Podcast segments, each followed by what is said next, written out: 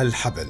شنق العدالة في العراق وترك صدام حسين حيا للكاتب محمد سيف المفتي. الكره والرغبة بالثأر أفقد قوى المعارضة العراقية المتضررة من حكم صدام حسين والتي أعادت منتصرة بإزالة نظام البعث إمكانية السيطرة على أعصابها تجاه من تجبر عليها وقتل أعضاءها ومناصريها وشردهم وأدخلهم في حروب نالت منهم ومن وطنهم. لهذا حاولت قوى المعارضة العراقية تجريد الدكتاتور من حقوقه ولم تتحمل أن يعامله الحاكم باحترام داخل المحكمة لتجعله يتجرع بعض ما تجرعته ويتذوق طعم دوائه الذي عالج به شعبه لثلاثة عقود. وفي الحقيقة لم تكن المحكمه بإدارة الحاكم راسكان أمين والذي تعرض للنقد بسبب سلوكه الحضري والحيادي تدافع عن حقوق صدام حسين بل كانت تحاول إثبات بشاعة الدكتاتورية التي حكمت العراق وبقي القاضي متمسكا بموقفه المحايد إلا أن ضغوط مجلس الوزراء والسياسيين على استقلالية المحكمة وتعيين الحكام الجدد والتدخل السافر في مجريات المحكمة جعلته يقدم استقالته. العدالة المحكمة دار العدل والإنصاف من أهم صفاتها الحياد وعدم الانحياز. من أجل ضمان هذا الشرط وضعت لها سلطة مستقلة سميت بالسلطة القضائية أسوة بالسلطة التنفيذية والتشريعية. ولأهمية ضمان الحيادية يجري البحث في خلفية أعضاء هيئة المحكمة وعلاقاتهم الشخصية والعامة ولا يتم إعلان أهلية الهيئة القضائية قبل التأكد من موضوع الحيادية وقد يستبعد أحد الأعضاء نتيجة الاعتراض على حياده من قبل أحد الخصوم. على سبيل المثال لعلاقات القرابة والمصلحة التي تجمعه بأحد المحاكمين. أو انتمائه إلى جهة معينة تدافع عن مبدأ معين يتعارض مع التهمة الموجهة إلى المتهم أو حتى لعلاقته مع أحد الشهود. تنص الفقرة الأولى من المادة الرابعة عشر من العهد الدولي الخاص بالحقوق المدنية والسياسية على أن الناس جميعا سواء أمام القضاء. ومن حق كل فرد لدى الفصل في أي تهمة جزائية توجه إليه أو في حقوقه والتزاماته في أي دعوة مدنية. أن تكون قضيته محل نظر منصف وعلني من قبل محكمة مختصة مستقلة حيادية المنشأ بحكم القانون. يقول السيد راسكان أمين أن حق الدفاع كان نظريا واختطاف محامي الدفاع وتهديد الآخرين أثر سلبيا على المحكمة ومصداقيتها. فأرى عدم إعطاء حق الدفاع يفقد الحاكم ميزانه بإنصاف حتى الضحايا. محاكمات المهداوي. كانت محاكمات المهداوي درسا للعراقيين لم يتعلموا منه شيئا سميت بمحاكمات المهداوي نسبة إلى العقيد فاضل المهداوي وهي محكمة الشعب التي أنشئت بأمر من عبد الكريم قاسم عام 1958 وانتهت بنهاية حكمه. هذه المحاكم بثت مجرياتها بشكل مباشر على التلفاز وأهين خلالها المتهمون بشعارات وسلوكيات تتنافى مع الحيادية والنزاهة قال النقاد حينها وبعدها إن هذه المحاكم كانت الواجهة الإعلامية التي مثلت ثقافة الدولة في تلك الفترة وأظهرت بشكل واضح أنها متحيزة وكانت هناك سلوكيات غير مقبولة أصبحت خنجرا في قاصرة العدالة العراقية مثل رمي الحبال على المتهمين والهتاف أعدم أعدم لا تقول ما عندي وقت أعدمهم الليلة محكمة صدام وأزلام السلطة. تكررت التجربة عام 2004 في محكمة صدام حسين كما سابقا. بثت جلسات المحكمة على الهواء وكانت هناك تجاوزات سافرة على قوانين الإجراءات القضائية. باستثناء فترة القاضي راسكان أمين الذي كان العلامة الحضارية الوحيدة في تلك المحكمة والذي كان بدوره سيحكم على صدام بالإعدام وفقا للقانون وبأسلوب شفاف ينصف الشعب قبل المتهم.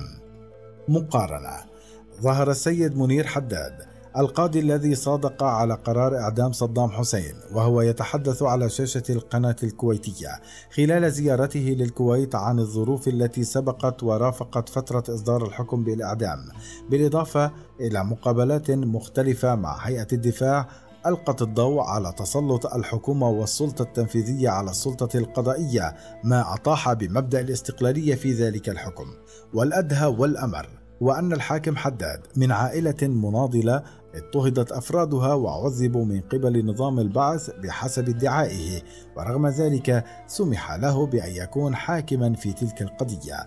بمعنى آخر الظالم قدم للمظلوم كي يقتص منه وهكذا انتفت صفة الحيادية تماما في المحكمة.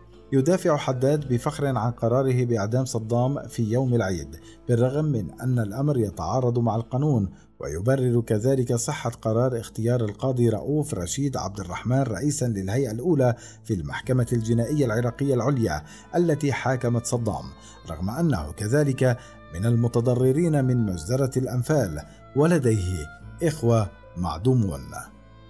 الحيادية روح العدالة. حدثني زميل عن جلسة في محكمة ستوكهولم نظر فيها بأمر شخص مروج للمخدرات وكانت عليه ستة قضايا سابقة حكم عليها فيها ونفذ الحكم. في تلك الجلسة الجديدة كان الحاكم شابا في نهاية العشرينيات من عمره فطلب من المتهم أن يدلي بأقواله بخصوص ما نسب إليه في التهمة الجديدة ولكون النيابة العامة كانت تريد تسفيره من البلاد. وبالخطأ قدمت ملفه بالكامل ووضعته أمام الحاكم وهكذا اطلع الحاكم على تاريخ المتهم الطويل وبعد أن انتهى من المتهم من إعطاء أقواله ونفى صلته ببيع المخدرات المذكورة قائلا أنا لا أبيع المخدرات قطع الحاكم قائلا لكنك فعلت هذا الأمر سابقا انتفض محامي الدفاع المخضرم ووقف ضاربا على الطاولة صارخا أنت لست مؤهلا للحكم في هذه القضية لماذا سأله الحاكم مستغربا ردة فعله؟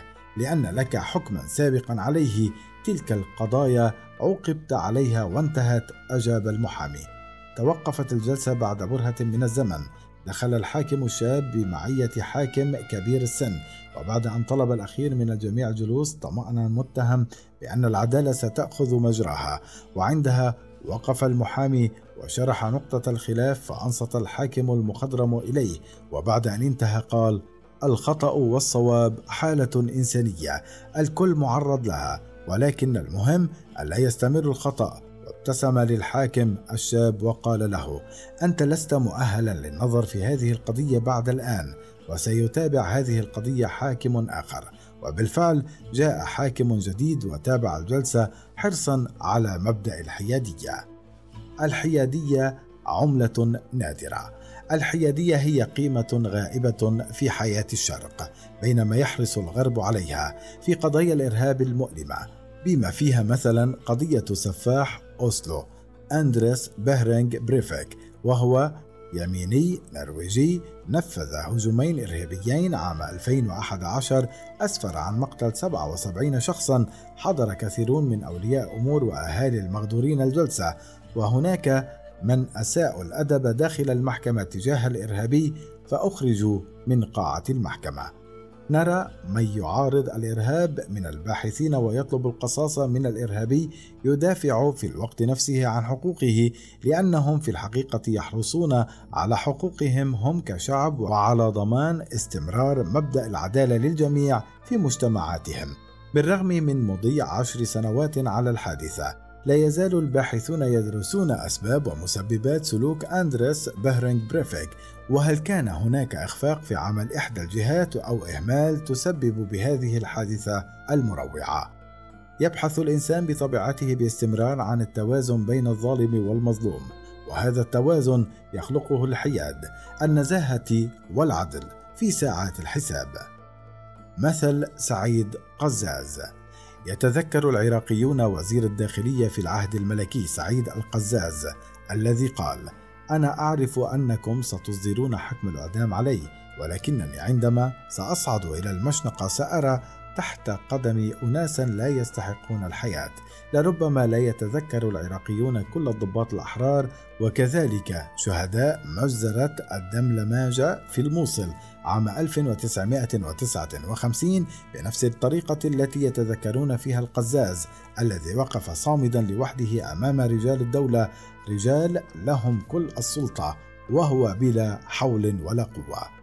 لنفس السبب امتعض بعض أعضاء صدام حسين من العراقيين وعدد كبير من المعارضين لهذا الدكتاتور الذي تلطخت يديه بدماء الكثيرين وحتى بعض من تعذب في سجون ذلك النظام. مما جرى لم يكن امتعاضهم تعاطفا مع دكتاتور دمر العراق والعراقيين لكنهم امتعضوا لأنه شنق كما كان القزاز يتمنى أن يشنق. وكذلك لأنهم في قرارة أنفسهم يعلمون أن محكمته لم تستوفي شروط الإجراءات القضائية بل كانت مسيسة من الألف إلى الياء. واعدم في العيد مع أن ذلك يتعارض مع نص القانون. ضاع الظلم الذي تعرض له الشعب العراقي بإرادة اعدام صدام حسين ورغبتهم بالثأر منه وعن طريق تدخلهم السافر في سلطة القضاء. ضاع العدل وبقيت السلطة القضائية فاقدة لاستقلاليتها.